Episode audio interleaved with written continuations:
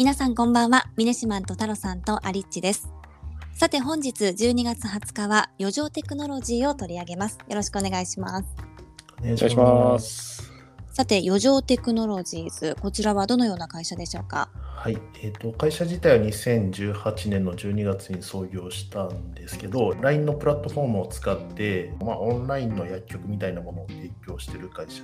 で基本的には、まあ、あのオンラインの薬局なんで、まあ、男女両方ともなんですけど企業当初はどちらかというと、まあ、女性向けの漢方の薬局みたいな形からスタートして今ちょうど、えっと、去年ぐらいからオンライン診療っていうのが解禁されてから、まあ、オンラインの薬局っていう形にちょっとずつビジネスモデルを変えてるような会社になります。うん、うん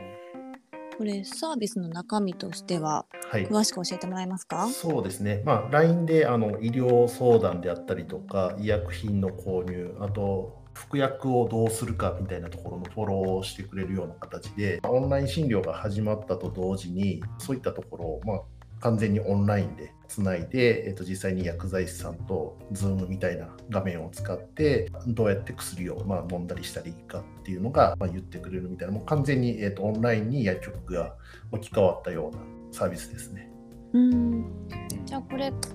薬も自宅に届けられるっていう感じなんですか？そうですね、はい、あのもともとは漢方がメインだったんであのどちらかというと市販薬みたいな形と同じような形で自分の症状を伝えてその場で処方してもらうみたいな形なんですね。なんで病院みたいなところに行って実際に処方箋もらって、えー、とやるっていうよりかは処方箋なしに薬局に行くっていうような形だったんですけど2020年のこのオンラインの診療っていうのが解禁されてから薬局っていうのもオンライン化されて基本的には、えっと、処方箋出してもらったものも全部自宅に届けてもらうことができるっていうような形です。うんやっぱりコロナ禍では少し伸びた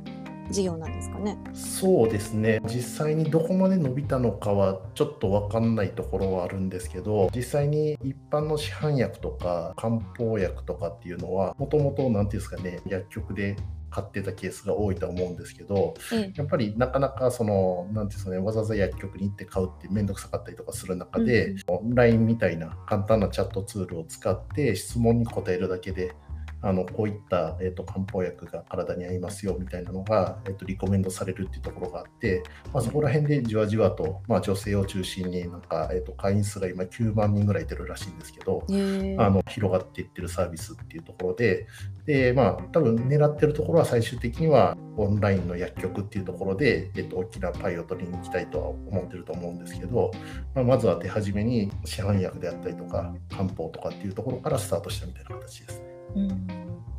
なんかまあ確かにこう病院に行くほどではないけれど、はい、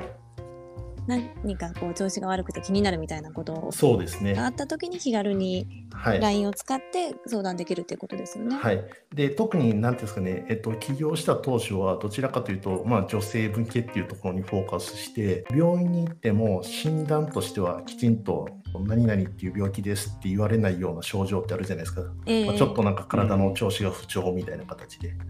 なんかそういう時に、えっと、漢方薬とかでちょっとずつ体調を改善させていくみたいな、まあ、そういったところが、えっと、どちらかというと漢方薬局っていうところが強いところで、まあ、そこら辺があまり、なんですかね、競合プレイヤーがいてないっていうところもあって、まあ、そこをどちらかというとフォーカスしたような形なのかなと思います。うん、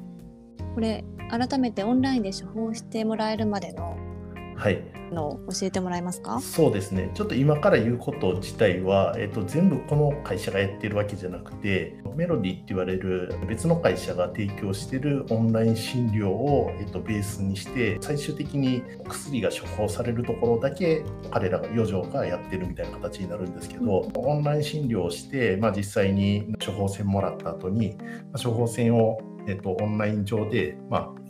ここの薬局でっていうので、まあ、余剰が持ってる、えー、と余剰薬局っていうのがあるんですけど、まあ、そこを指定して処方箋データを送ると、まあ、かかりつけ薬局の支援システムみたいなのがあって、まあ、そこで、えー、と服薬指導とかっていうのが受けれるような形になってます。で服薬指導を受けた後にすぐに送らないとダメなやつだともう本当になんかデリバリーみたいな形で送られてくるんですけど23日経っても大丈夫っていう場合だと普通に宅配便みたいなもので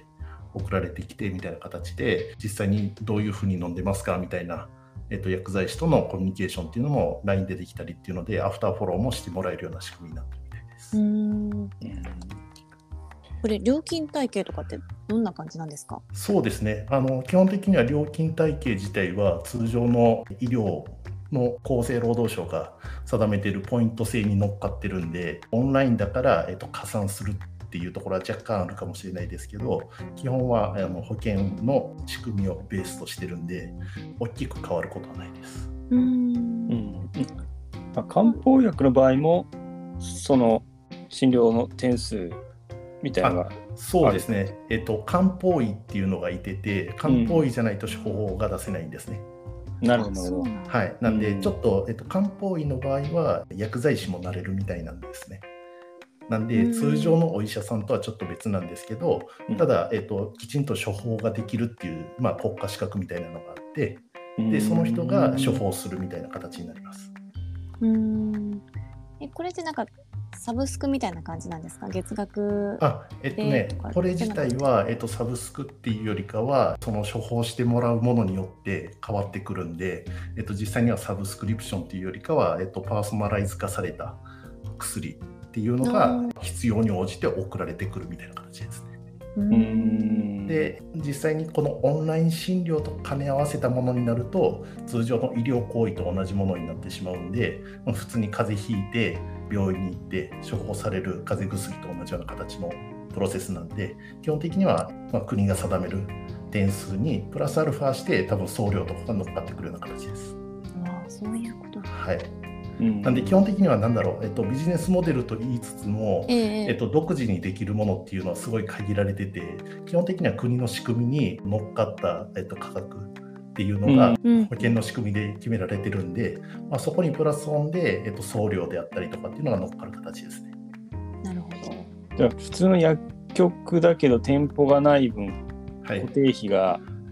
こうそうですね。少なく済むはいような、そんなような収そうですね。益性になるイメージですかね多分。はい、先ほど、まあ、養生薬局って言ったと思うんですけど実際に四谷にお店があるんですね。あえっと、そこにあることによってオンラインでのサービスが提供できるっていう形になるんで、うん完全に楽天とかアマゾンみたいな無店舗で販売っていうのはまだ日本では認められてないんで、うん基本は実店舗の上で、えっと、一応オンラインで患者さんと話してで、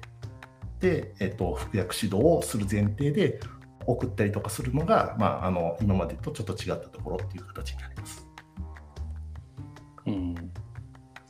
なんでまあ店舗がまあ1個しかないけど、まあ、あのアプローチできるお客さんの数が、まあ、普通だったらその周辺のその病院に通ってる人っていうとかって形になっちゃそううんですけどね。はい。そのまああリーチできる先が非常に広いっていうところがはい。なんかまあ大きいのかなっていう感じはそうですね。はい。で、えっと、本質的な彼らのビジネスとして注力しようと思っているところは、実は、えっと、薬局ではないんですね。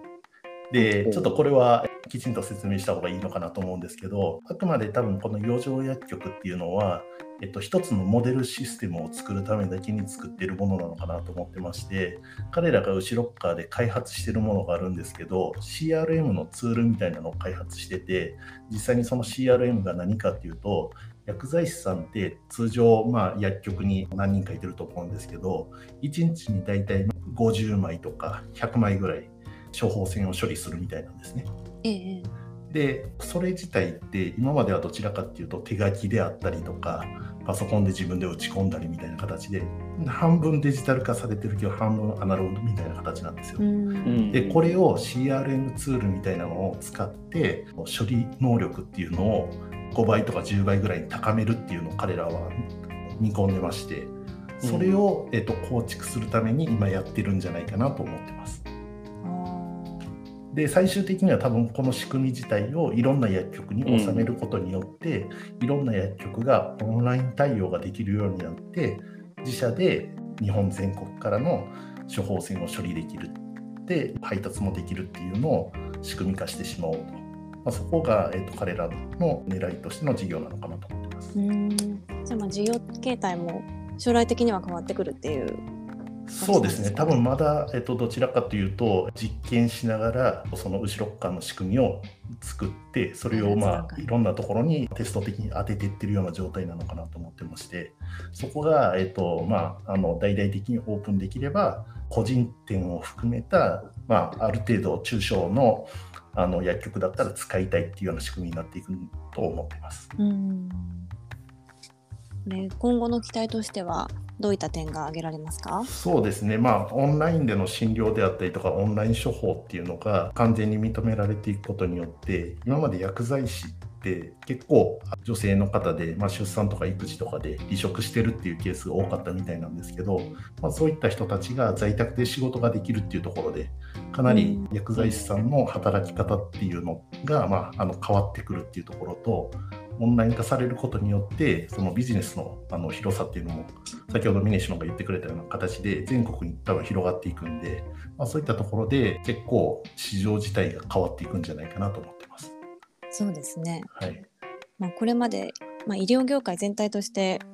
まあ、なかなかリモートが難しい業種ではあったと思いますけれども、うん、ね、オンライン診療拡大したら本当に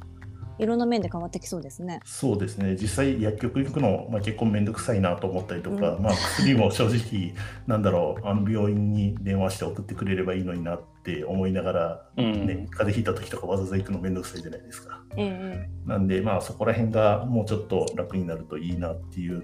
ので言うと、まあ結構今の流れっていうのはいい形かなと思ってます。はい。